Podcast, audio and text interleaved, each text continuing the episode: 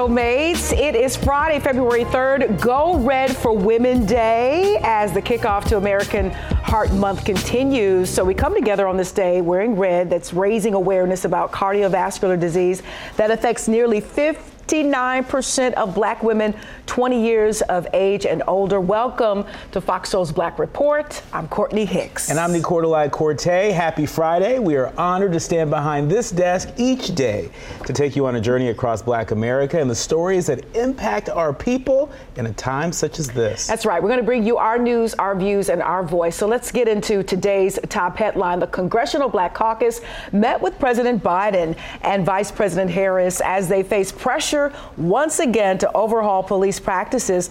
Now, this comes as Memphis police officers beat Tyree Nichols during a traffic stop. He later died from the injuries, and those officers were charged with murder. The George Floyd Justice in Policing Act to combat this tragedy, these type of tragedies, uh, was installed in the Senate more than a year ago. At Nichols' funeral on Tuesday, you might remember Vice President Harris said the White House wants ambitious legislation to address the issue. And during that uh, address at the funeral, she basically vowed that, hey, we got to get this passed. Uh, President uh, um, Biden will sign it, and uh, we will go forth with this uh, with this legislation. And it's really great to see the Congressional Black Caucus really putting mm-hmm. Uh, their full strength behind this legislation yet again. Representative Representative Steve Horsford, who's now the chair of the Congressional Black Caucus, in a statement said, quotes, no one in our nation should fear interacting with police officers who serve our diverse communities, large and small. We all want to be safe. Many black and brown people, however, and many young people in general are justifiably afraid to interact with law enforcement officials. How much longer can our country uh, continue to be united? The United States of America if so many of us are afraid of our day to day interactions with law enforcement. Yeah, and, and how many more cases like Tyree Nichols has to happen? George Floyd, Ty, we, I thought George Floyd would do it, uh, but how many more cases? And, you know, this legislation needs to be signed, and not only signed, but properly executed as, as it trickles out throughout uh, police departments. Because with this Tyrese Nichols uh, case, we see that this just wasn't a, a white thing, it wasn't a black thing, it's a blue thing, and the culture. And my hope is that once this legislation is pushed through, signed, that it will address that culture that needs to be rethought, reimagined, retraining, all of the above. So we shall see. And I just can't imagine for folks out there that think that there's there's nothing wrong with the culture. I mean, look at what happened after the death of Tyree. We reported on a story of mm. an amputee, a double amputee in a wheelchair that was shot in the back by police officers. So if a double amputee is not safe in America, who is? Hmm. Moving on, uh, a new report. Uh, in a new report, it's being detailed that Memphis Police Chief Cerelyn Davis had a similar task force to the Scorpion Unit during her time in Atlanta. The Scorpion Unit was a specially formed group of officers that assisted in combating neighborhood crime and enlisted the officers responsible for Tyree Nichols' death. The report says that Chief Davis's unit in Atlanta it was called the Red Dog Unit mm. and was a group of 30 officers sent out to high crime areas in the city. The unit was disbanded in, get this, 2011 after settling 10 lawsuits related to the Red Dog unit. You know, Courtney, uh, you know, when I read this story, I couldn't help but wonder what did she learn in Atlanta that she brought to the oversight of the Scorpion unit on day one mm-hmm. of her job in Memphis? And how many of these units exist across the country right now. I mean, really operating seemingly above the law. You know, I remember a lot of these um, units, a lot of these squads uh, coming to an existence during, you know, the, the, the, crack days. They were, you know, specialized units to focus and zone in on crack ridden ridden areas. And we all know, you know, all of the all of the rhetoric, the injustices, and the imbalance that, that came uh, with that particular era era. And you know, and, and then you have to move into you know, modern day, uh, where you have, um, you know, police departments that are uh, lacking, um, you know, trainees, lacking folks to, you know, come and be, be a part of the department, underfunding, which I think also has a direct relation to, you know, why uh, some of these officers aren't getting like a holistic approach when it comes to training. I mean, I want to say first and foremost, you're there to serve, uh, to serve and, and, and then also protect. And so um, I, I, knew that her past from Atlanta was probably going to come up and creep, but, you know, it, it, it'll be interesting to continue to follow as the days move on, you know, if that in fact will come and haunt her in the sense of questioning her position in Memphis and if she'll be able to hold on to it, and even if she does, uh, if she'll be able to hold on to it with the community support. But you know what? On the point of training, Courtney, this is another question that comes to mind to, to, to me. A lot of these officers have been trained. Mm-hmm. You know, uh, there were folks uh, that were part of the Scorpion unit in mm-hmm. Memphis uh, that had been a part of the force uh, for as little as six years, less than a decade, right? And so, you know, how great is their police work where you get promoted to a special tactic unit like the Scorpion unit within six years, number one. Number two, uh, you know, they were supposedly trained. What happens when they don't adhere to any of that training? You know, and, uh, and we've got to be honest about the fact that training really doesn't mean much if people aren't adhering to the training and if people aren't held accountable for operating outside of policy.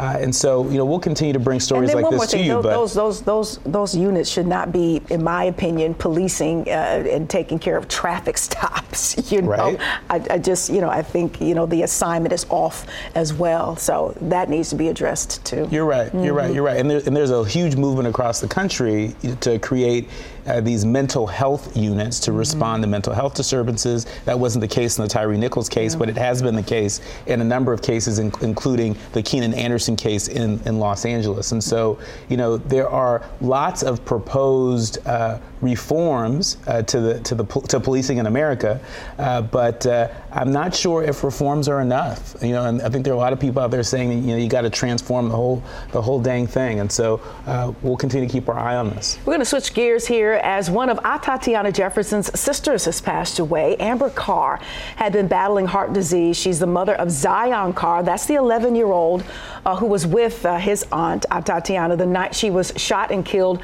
by former Fort Worth police officer Aaron Dean. This was back in 2019. The family's attorney posted on Twitter asking for continued prayers and support as Carr's two young sons deal with this loss. A judge has delayed next week's scheduled execution of a man convicted of killing three teenagers while they slept in a Texas panhandle home more than 25 years ago. 54 year old John Balentine had been set to receive a lethal injection at the state prison in Huntsville on February 8th. He was condemned for the January 1998 shooting death of a 17 year old and two 15 year olds at a home in Amarillo. One of the victims was the brother of Balentine's former girlfriend, and prosecutors said the shootings were the result of a feud. Mm. Balentine was arrested in Houston six months after the slaying. The evidence at the trial showed that all three victims were shot once in the head as they slept in a tiny house where Balentine also once lived. All right, my goodness. It has been more than three months since the passing of Shanquella Robinson in Mexico, and her family is still demanding justice. Now, according to the family, on February 18th, activists from Million Youth March of Charlotte and Robinson's family will march from Little Rock AME Zion Church to the local post office in that area to send 1,000 letters in pink envelopes to Mexican officials. The family says the hope is that sending the letters will ignite some uh, someone there to uh, push a bit harder in bringing Shanquella and her family justice. And you know, this is this is you know, ever since I jumped into journalism, if you will, that has just been my biggest push. Follow up stories because you know, as the public, as soon as we're sort of kind of done with it, it, you know, it's it's a wrap for us and we move on. But these families and extended families and friends and communities, you know, they are left with the fallout of whatever uh, you know the, the situation may be in uh, Shanquella's uh, uh, case. It has not been solved in, in the sense that these folks have not been fully brought to justice. Um, you know, I know there were some steps to to get those involved back to Mexico, but uh, you know when when you don't follow up um, you know, when you don't tap back into these stories, it just gets lost. And that's why, you know, I think, you know, programs like what we do here at Fox Soul's Black Report is so important because it's still of interest to us. We still want to know what's happening, which is why we're, we're bringing you this story here. But as you can see, that fight is still on. It's still on. And what's, what's also really uh, heartening to know is that there are a number of organizers on the ground mm-hmm. who have made it their business to not allow her memory uh, to fade from the headlines, to allow uh, for the call for justice uh, to be loud and to be clear. And so for them to be organizing this action to send, you know, a thousand of these these letters uh, to officials in Mexico mm-hmm. um, to make sure that they don't forget about her and that they do their due diligence in investigating this case, uh, I think this is a powerful demonstration of what it can look like when we say Black Lives Matter. Yeah, and I'm going to need the U.S. to step up too in any way that they can help to push uh, this case forward. That's right. That's right. Well, a family is grieving the loss of a loved loved one found dead on the street of a residential neighborhood in Florida, and now police are looking for any clues that will point them to the possible suspect. Very caring, very loving, willing to do anything for others, always up to do any obstacle that was challenging, uh, very outgoing. Uh, she's going to be missed dearly. In her own words, the mother of Elena Sims described her daughter to me. She says the 22 year old was the woman found lying dead last night in the Easton Park neighborhood with what police described as upper body trauma. They say she was just feet away from her young son, who was sleeping in a car seat. She loved her son a lot. He was her everything. So the memories I would have is the, joy, the joyful moments that she had with her son. Police believe this was a targeted attack. This is obviously a horrible tragedy for this family. You have a child now who's without a mother because someone took her life while the child was sitting right there in the car behind her as it happened. They now hope someone comes forward so they can get this family closure. We're hoping that someone in the community may have uh, some sort of surveillance footage or may have seen a car coming and going that can help us find out who took her life. Something Elena's family wants to see happen sooner than later as another young life is tragically cut short in our city. She was a lovable soul. I mean, she, she didn't have to die young. She shouldn't have to die young. And everybody should know that, you know, your loved ones, you want to keep them close because you just don't know. Our thanks to Fox 13 Tampa for that story. According to Sim's mother, Alana was expecting her second child. And you know, it's just so heartbreaking to have to bring you stories like this. But here's another update uh, to a story we first brought you here on the Black Report in um, Detroit, Highland Park to be exact, a city within Detroit. Uh, there's been three bodies found believed to be those of the Michigan rappers who recently have been reported missing. Take a look. Michigan State Police, Detroit Police, and other law enforcement support teams working into Thursday's evening hours investigating this at least partially abandoned apartment complex at McNichols and Rosa Parks in Highland Park, where three bodies were discovered. Fox 2 sources believe it's the bodies of rappers missing since a Detroit concert they were set to play got scrapped almost two weeks ago. State Police said members of the Homicide Task Force, Metro South Post, and MSP Forensic Lab lab were combing through the scene with search warrants being obtained. 38 year old Armani Kelly, 31 year old Montoya Givens, and Dante Wicker, 31, were slated to perform at Lounge 31 on 7 Mile near Gratiot on January 21st. However, the event was canceled after organizers could not reach them on their phones. Fox 2 talked with Armani's mother the other day about her own efforts to find her son. Somebody knows something. Somebody will speak. I don't know when, I don't know where, but it will come out. We were able to pull phone data and see that there's no activity on any of their phones. They're not hitting any towers. The mother of one of the victims the next day made a report uh, of the missing person. That mother became very proactive in the investigation and started searching for her vehicle through OnStar. Within days, the car Armani drove from Oscoda to the Detroit area was discovered in Warren. That's when news reports prompted the families and friends of the missing three to ask questions. On January 27th, information is aired through media on that individual, Mr. Kelly, uh, and him being missing. And once that happens, other family members of the the other missings come to realize that that's a friend of their loved ones, and they haven't seen seen them either. So then they both get reported missing.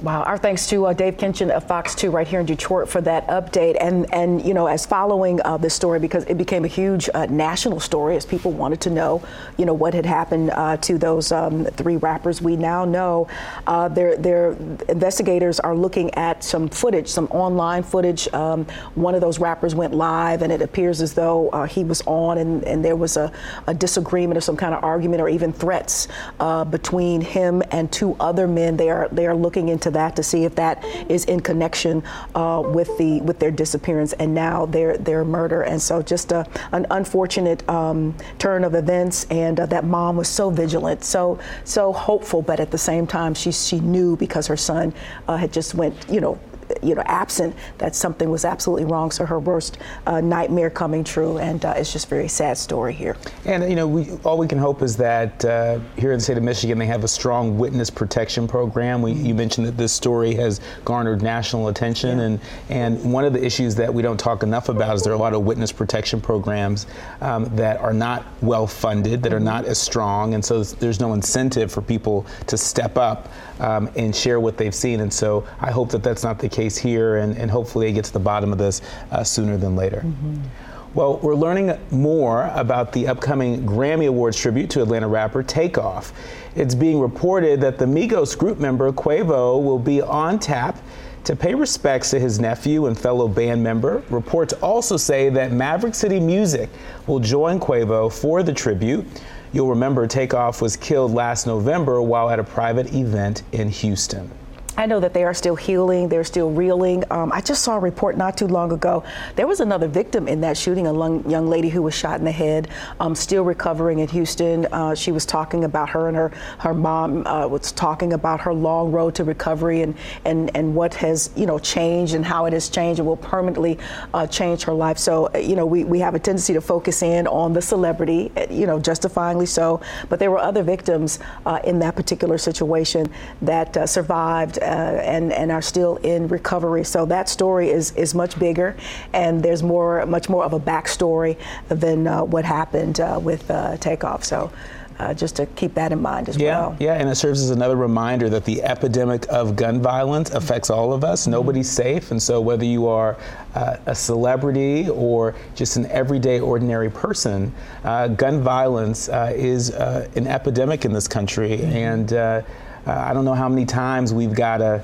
Uh, you know, really pay tribute uh, to the lost and fallen uh, until we as a country take it seriously and do everything we can to keep, uh, you know, these weapons off of the streets and out of the hands of people that, that don't mean us well. Indeed. Well, still ahead, the warning to Ticketmaster ahead of Beyonce's newly announced oh, tour. You better not Taylor Swift them folks. The BeyHive will come for you. Find out what uh, the U.S. Senate Judiciary Committee is telling the online ticket seller to ensure all fans get a fair shot at tickets. We'll be right back.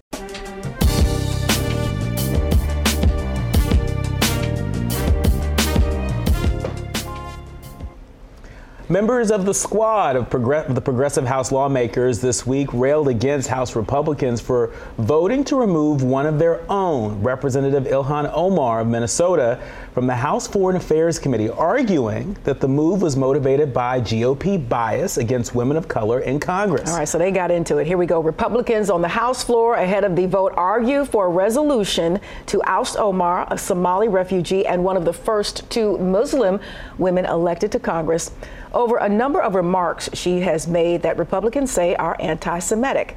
Speaker Kevin McCarthy had long vowed to keep Omar off the panel and block California Democratic reps uh, Adam Schiff and Eric Swalwell from seats on the House Intelligence Committee.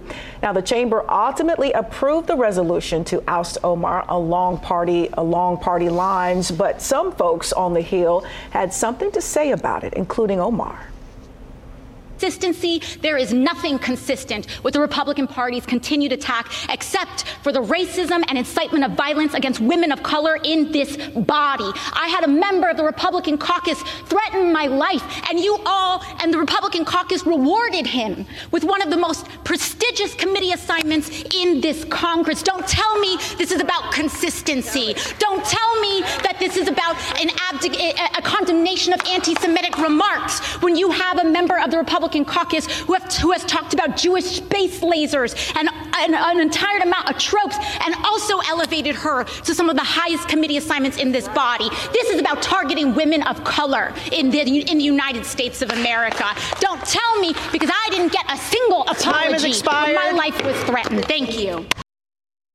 Is anyone surprised that I am somehow deemed unworthy to speak about American foreign policy? Or that they see me as a powerful voice that needs to be silenced? Mm. Well, you know, Representative Cori Bush, who was sitting behind Representative mm-hmm. AOC and Representative Omar, um, she called the resolution to oust Omar offensive and just a bunch of racist ga- gaslighting. She went on to say that Republicans are waging a blatantly Islamophobic and racist attack against Congresswoman Omar. Um, she said she said it before, she'll say it again. The white supremacy happening is unbelievable. This is despicable. Um, I thought Representative Uh, AOC I thought her comments were fiery and, and they have uh, enlisted uh, a lot of reaction on social media. But mm-hmm. uh, Representative Cori Bush, I thought she also sort of cut to the heart of this. And, you know, are we watching Islamophobia? Are we watching racism?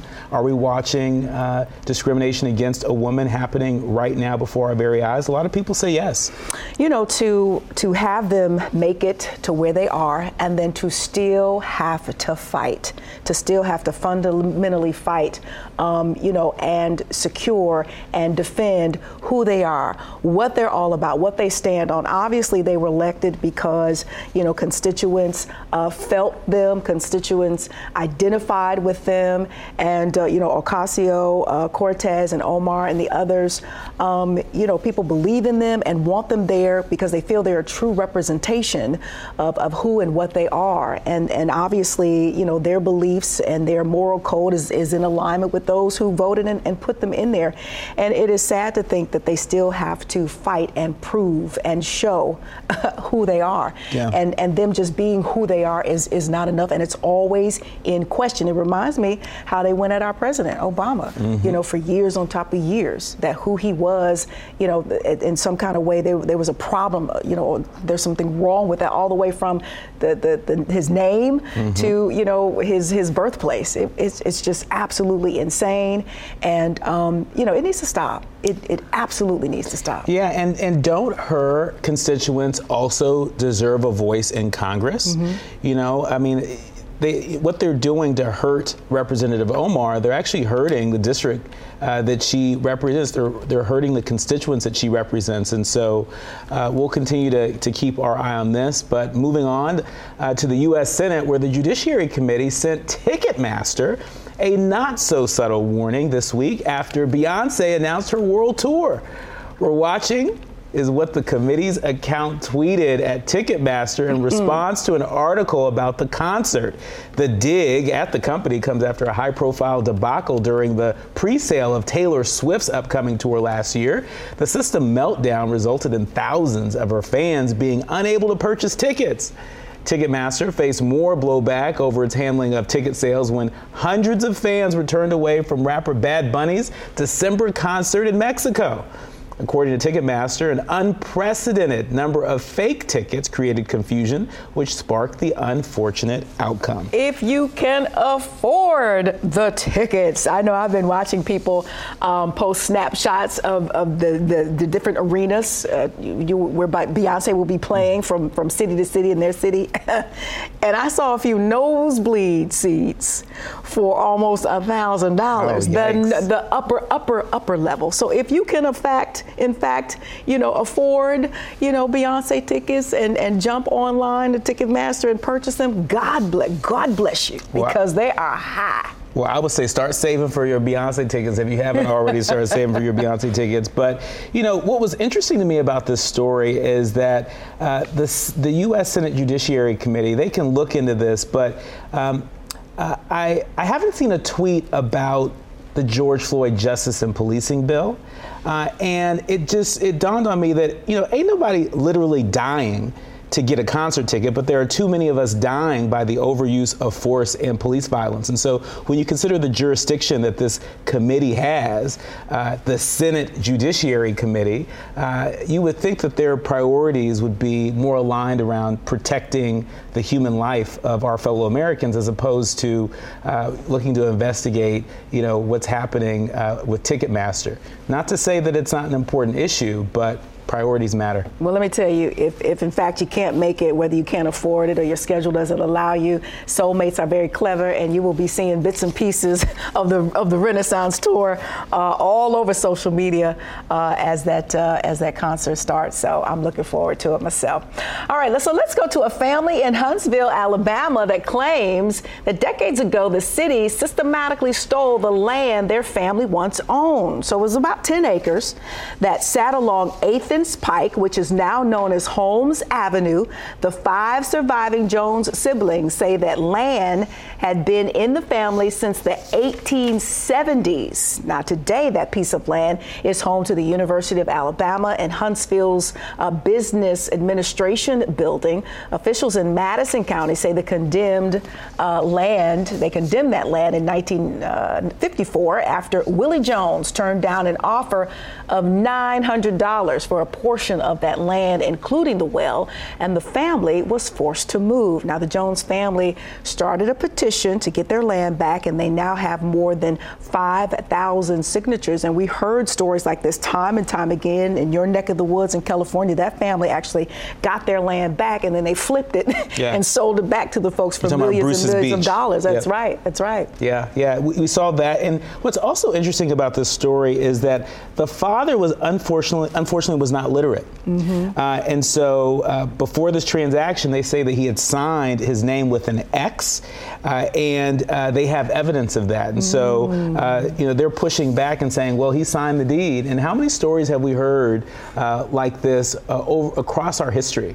You know, where, you know, because of issues related to literacy, you know, our vote wasn't counted properly, or our land was taken from us, or, or something happened. And so, uh, you know, this is a, a, story that really represents, I think, a whole lot of stories. And as we talk a lot about the reparations movement, mm-hmm. right, I think we're going to uncover uh, even more stories just like this. This is an opportunity for those folks uh, who who stole that land to make good on, on the hoodwinking and, and, the, and the bamboozlement of it all. It's also an opportunity for that community down there in that area of Huntsville to come together, you know, and sign, you know, that petition so they can continue to, you know, push uh, this um, this ask, if you will, or demand uh, forward. And I'm hoping that they'll come out on the other side.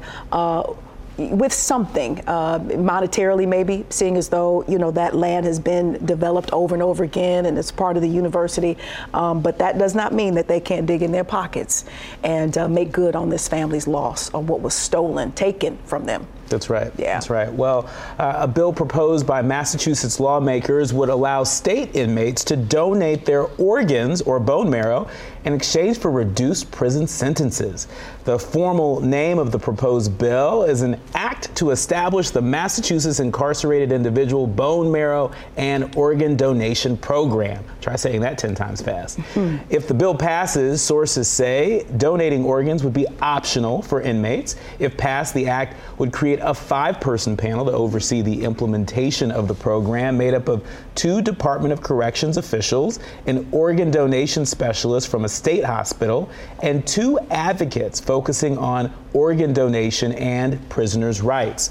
Sources say organ donation is currently allowed in U.S. federal prisons, but only if the recipient is an immediate family member. I think that's a great, you know, program. If an inmate decides that that's what uh, he or she wants to do, why not? If they're, you know, in good health, um, they're still human, and uh, if they decide to uh, pass along their, their organs, they, they should very well uh, be included um, to help uh, with organ donation. I myself believe in it. Um, I, I, know uh, back when my dad uh, was still here with us and he was having issues with his kidney, um, I just I wanted to be tested. We wanted to be tested, so maybe we could be uh, donors. But that's something that that he didn't necessarily um, believe in, and I just I felt opposite of that. And so I've seen you know both sides where people say no, you know this this does not resonate with me, and then you know as someone who agrees with organ donation, um, I think it's a it's a great a program to implement and should be offered to uh, inmates. Yeah, and like you, I'm I'm also an organ donor, mm-hmm. and you know I believe uh, that it is one of the ultimate uh, services uh, to humanity that one can offer. Yeah. And, you know, it's just another reminder of our inherent human value. Mm. And sometimes we forget about that when folks get, you know, locked up. You know, we act like somehow, some way, you know, they have no value. Well, you know, they, their life still matters. Mm-hmm. Um, and literally, their organs can change a life, can save a life. And so uh, I was delighted to stumble upon this story coming out of Massachusetts. Let's go to Florida, where local leaders will break ground uh, on a restoration project in Seminole Co- uh, County for the historic Ovida. Uh, Oviedo, Ovida, that's it, Colored Schools Museum. Amanda McKenzie from Fox 35 has the Black History Month feature.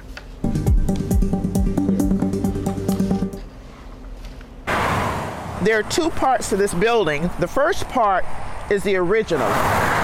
The Gabriella Jamestown Colored School is the only structure still standing 92 years later a relic of the past and soon to be revived to become the historic Oviedo Colored Schools Museum. These benches are original. Judith Dolores Smith is leading the effort to restore this former schoolhouse and church. This building, even though it looks kind of scruffy and not well loved, it is a monumental building because this is where one of the colored schools that um, was, and it is the actual building where the colored school took place. The colored school Judith attended along with the other five schools are long gone, but artifacts and mementos will be put on display here. We've already collected some things. The mission is to educate and share the story of how former African American slaves and their descendants sought employment and a means to educate their children. Now, the children that attended here were the descendants of African slaves, and you would think, oh, oh, how, how sad. It's a story of triumph because even after slavery, the descendants knew that in order for their children to progress, they needed to be educated. This project is just getting started thanks to the generous gift of a new roof, a state grant, and donations. The groundbreaking for the future museum is scheduled for February 13th. Our goal is to tell the whole world that even though you're in difficult circumstances, you can rise above it. Oh, Oviedo, I got it now. Great Black History Month story. All right, still ahead, Omega Psi Phi is making quick moves following the release of the Tyre Nichols video. That's right, what the fraternity is doing to disassociate themselves with the officers charge. You're watching Fox Soul's Black Report, we'll be right back after this.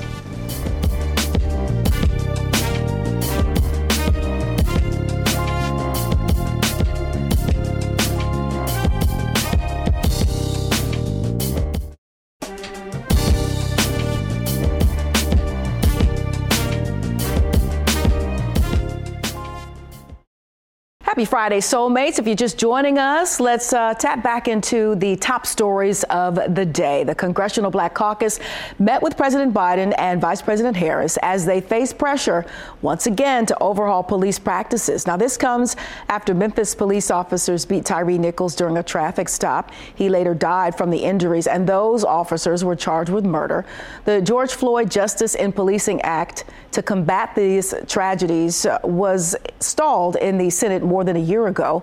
A Nichols at Nichols' funeral on uh, Tuesday, Vice President Harris said the White House wants ambitious legislation to address the issue. And in a new report, it's being detailed that Memphis Police Chief uh, Cerelyn Davis had a similar task force to the Scorpion unit during her time in Atlanta. The Scorpion unit was a specially formed a group of officers that assisted in combating neighborhood crime and enlisted the officers responsible for Tyre Nichols' death. The report says uh, Chief Davis's unit in Atlanta was called the Red Dog Unit and was a group of 30 officers sent out to high crime areas in the city. The unit was disbanded in 2011 after settling 10 lawsuits related to that unit. And it has been more than three months since the passing of Shanquella Robinson in Mexico, and her family is still demanding justice. Now, according to her family, on February 18th, activists from the Million Youth March of Charlotte and Robinson's family will march from Little Rock AME Zion Church to a local post office in the area to send 1,000 letters in pink envelopes to Mexican officials. The family says the hope is that sending the letters will ignite someone there to push a little bit harder in bringing Shanquella and her family justice. And lastly, we're learning more about the upcoming Grammy Awards tribute to Atlanta rapper Takeoff. Uh, it's being reported that the Migos group member Quavo will be on uh, tap to pay respects to his nephew and fellow band member. Reports also say that Maverick City Music will join Quavo for the tribute. You'll remember Takeoff was killed last November while at a private party in Houston. Nicorda Thank you, Courtney. Now, uh, Omega Psi Phi has revoked the membership of the three officers charged in killing Tyree Nichols. Tadarius Bean, Demetrius Haley and Emmett Martin III, who brutally beat Nichols on January 7th, were members of the Greek fraternity.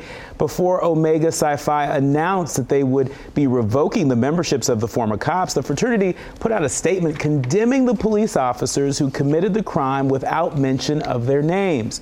The organization stated that they, quote, condemn their actions in the strongest possible way and called on elected officials to, quote, put an end to the senseless killing of citizens in our community by law enforcement officials. Now, Courtney, you know, we have uh, talked uh, quite a bit about this uh, uh since the story broke. Uh, and you know, I, I, think you know part of what still hasn't quite landed, uh, based upon the most recent statement from Omega Psi Phi, um, there have been reported incidents in Norfolk, Virginia, and in places like Brooklyn, New York, where you know hazing seemed to have gone wrong and people were harmed. Uh, I think at least one or two people went to the hospital. Maybe one person ended up dead. And so I think there are there are activists out there that are attempting to make the connection between uh, what may be sort of you know a culture that that may be uh, an undercurrent uh, in that fraternity uh, or or potentially others. You know, and and the behavior that was exhibited by uh, the officers when it came to the death of Tyre Nichols. Yeah, as far as this case is concerned, I know a lot of the talk um, was was about the first statement that the fraternity put put out that really didn't identify those officers that kind of spoke, uh, addressed the issue, but kind of spoke around the participation of their members. And I kind of figured, as a member of the Divine Nine, that they would take things behind closed doors, and eventually uh, there would be uh, some sort of um, you know action to expel those members, which we now see in this second statement that's much more detailed uh, with naming the officers and the action that has been taken. So I'm thinking maybe that first statement, the second statement should have been the first statement, but you know, every every organization has a different way of going about handling their business. I'm just glad that Omega Phi has handled it and, and hopefully the legacy of that amazing fraternity uh, will continue to shine. Let's move on here. The Florida College Board has released its official curriculum for its new advanced, uh, advanced placement course in African American Studies following criticism from Governor Ron DeSantis and the Florida Department of Education claiming it, quote, lacked educational value. Now, contemporary topics like affirmative action, queer life, the debate over reparations, and Black Lives Matter were taken out while black conservatism was added. We talked a little bit about that earlier in the week. Now, they also expelled educators, uh, including Kimberlé Crenshaw, a law professor at Columbia, Roderick Ferguson, a Yale professor who has written about queer social movements, and Ta-Nehisi Coates, the author who has made the case for reparations for slavery. Also, one of my faves, Bell Hooks, the late Bell Hooks, who uh, whose work is centered on race, feminism, and class, was also omitted. And you know, New York, New York, uh, Nii-Quartelai always yield to you because this this is your this story is your jam here, and here we're adding more fuel to this fire. There's a lot of fuel added to this fire, and I think that's exactly the point. I think Governor DeSantis is is trying to pour as much gasoline on this and hopefully uh, ride this and all of its fumes all the way to the White House. I think that is probably what the uh, the governor is is planning to do, mm-hmm. getting f- people whipped up around this. But you know, as I was looking at that list uh, of all of the content that's been stripped from the AP African American Studies mm-hmm. uh, uh, course, uh, I thought about my own dissertation research. Mm. And this is the research that I did um, uh, in studying uh, organizational leadership, among other things. And a lot of those authors were a part of my dissertation. You know, I quote Kimberlé Crenshaw. I talk about Black Lives Matter. You know, um, Bell Hooks' book is all about love, is sitting on my nightstand right now. And so, you know, this is not some intellectual exercise. This is happening right now. And the erasure of black people, of black voices, of black scholars, of black activists. It's real. Uh, it's real, and there are real world consequences, and we can't allow it to happen on our watch. Agree. Um, now, uh, speaking of Florida, the city of Miami, uh, their police has unveiled a brand new police car. Get this, y'all, in honor of Black History Month. Uh huh, that's right. Miami Mayor Francis Suarez and Miami Police Chief Manuel Morales were on hand at Thursday afternoon's unveiling as they came together to remember and honor Black history. Yeah, Mayor Suarez stated, this is a beautiful collaboration to commemorate Black History, Black History Month, the history of African Americans, and our police department and our city. Now, Courtney, I saw this and I thought, if this ain't tone deaf, I don't know what is. Policing gone wrong yet again. yet again. You, you know, I, like what? I'm not sure if this is the, if this is the moment or if there's any moment, mm. you know, to have a a you know, sort of pimped out Black History police mobile uh, unveiled um, as the nation is still grappling, you know, from what feels like a never-ending stream uh, of, of blood on the hands it, of police officers in this country. As we talk about the Tyre Nichols case, and as we talk about Keenan Anderson, the amputee, uh, mm-hmm. you know, and too many more to name. And even a story that we just talked about yesterday, the insensitivity of these leaders, of CEOs, of upper management, uh, the, the woman who uh, was releasing employees and, and chose to uh, quote uh, Martin Luther King Jr. It's just, it's a lack of uh, insensitivity, it's, it's, it's, a lack of sensitivity, and it's just a lack of awareness. And I, I, just don't understand how and why you don't have people around you who can better uh, inform you and let you know that this might not be too uh, uh, appropriate. Why does it always get to the fact that we're looking at this, as you call it, a pimped out uh, police? How did it even get to that point before somebody said, "Nah, let's scrap this and let's let's figure something else out"? It, it's just unbelievable. I don't know what about that celebrates Black History.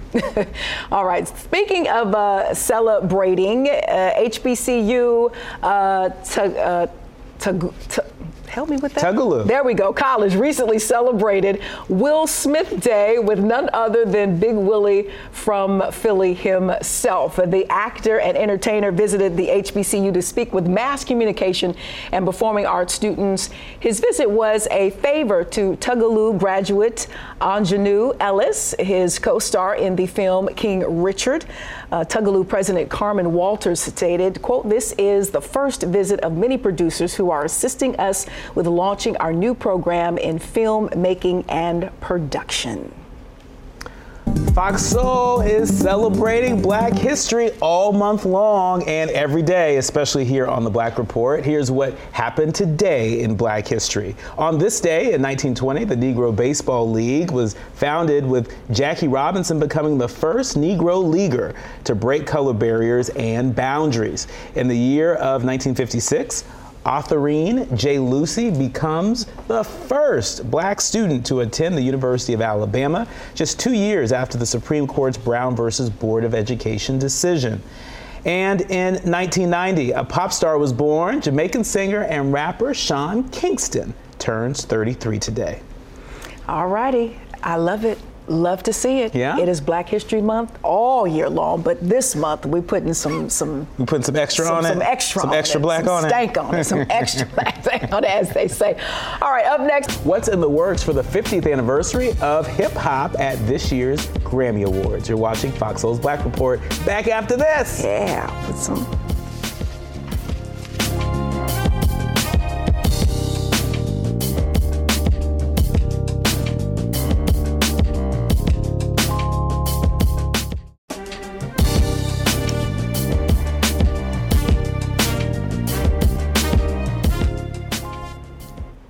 Right, soulmates, the 2023 Grammys takes place Sunday in Los Angeles, where it's Oh, warm. okay. Uh, the Academy is going to celebrate hip hop's 50th anniversary with a star studded lineup featuring Big Boy. Missy Elliott and Run DMC, the CEO of the Recording Academy, his name is Harvey Mason Jr., announced that uh, he was proud to show hip hop's influence on art, fashion, sports, politics, and much, much more. LL Cool J will introduce the tribute and perform with Questlove as the event's producer. As mentioned uh, earlier, Quavo will perform a tribute to his late nephew and fellow Migos member Takeoff. Trevor Noah also returns as the host. Now, I'm excited about this one, Nii-Quartelai, because Public Enemy's frontman Chuck D shut him down. Marked the 50th anniversary of hip hop with a tribute uh, to the iconic 1990 song "Fight the Power."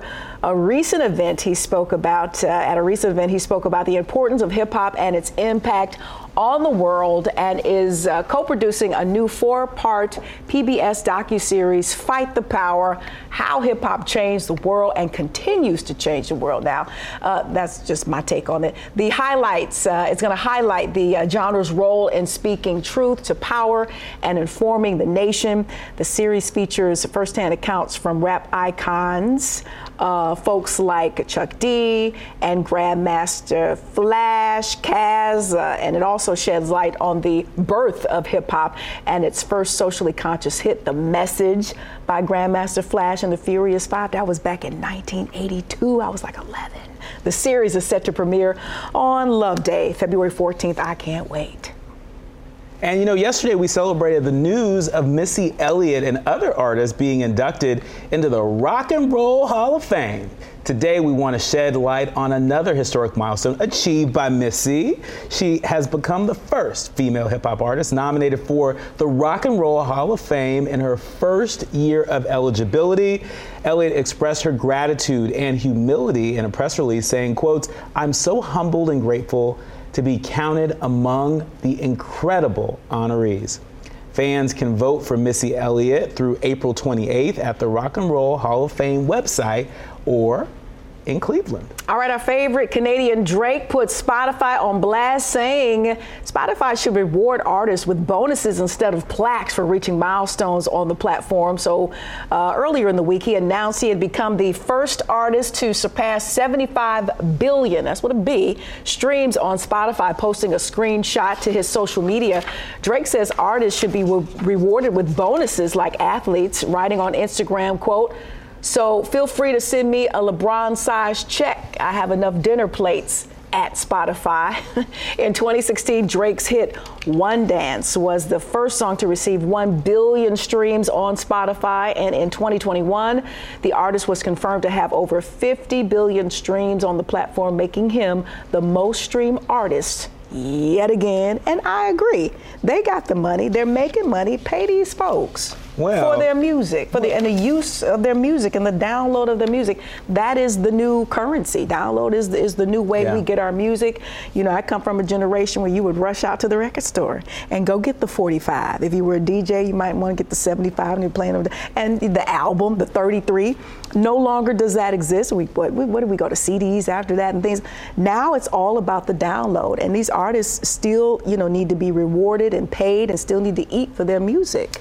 I think that's true. I mean, and, and we reported on how Spotify, I think, just just laid off uh, a number of workers, uh, and so uh, I, I I don't know I'm, I don't know what's in their pocket.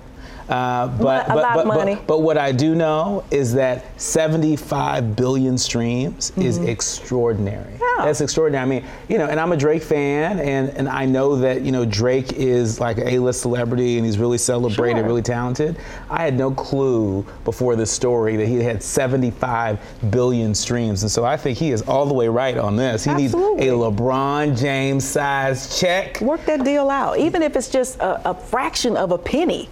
When you get into that many downloads, that's general generational wealth for some of these artists, Yeah. especially the independent artists who aren't backed by these big powerhouse labels, who are financing, um, you know, their own uh, careers, who are, you know, financing their own, you know, appearances in, in nightclubs and lounges across the country. Um, pay these people. Well, I think a lot of agents that are watching this uh, are taking note, uh, and I think they're going to renegotiate if they can. If not, just negotiate better deals for their talent because 75 billion. If this is if this is the the bar right now, get ready, get in the blocks. Uh, congratulations to Drake for uh, uh, for really leading the future. It's our Black History Time, the community program that's truly making a difference. We'll tell you all about it coming up. Fox Soul's Black Report. Black excellence and black joy. We love it.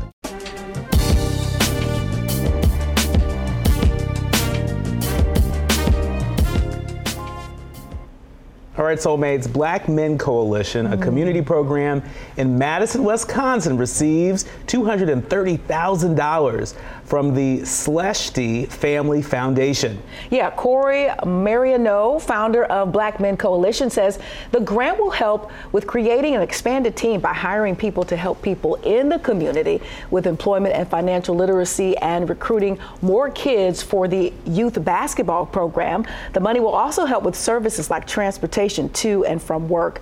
Uh, with all of its programs and initiative, Mariano likes to tell people that the Black Men Coalition is, quote, creating a system that works outside of a broken system.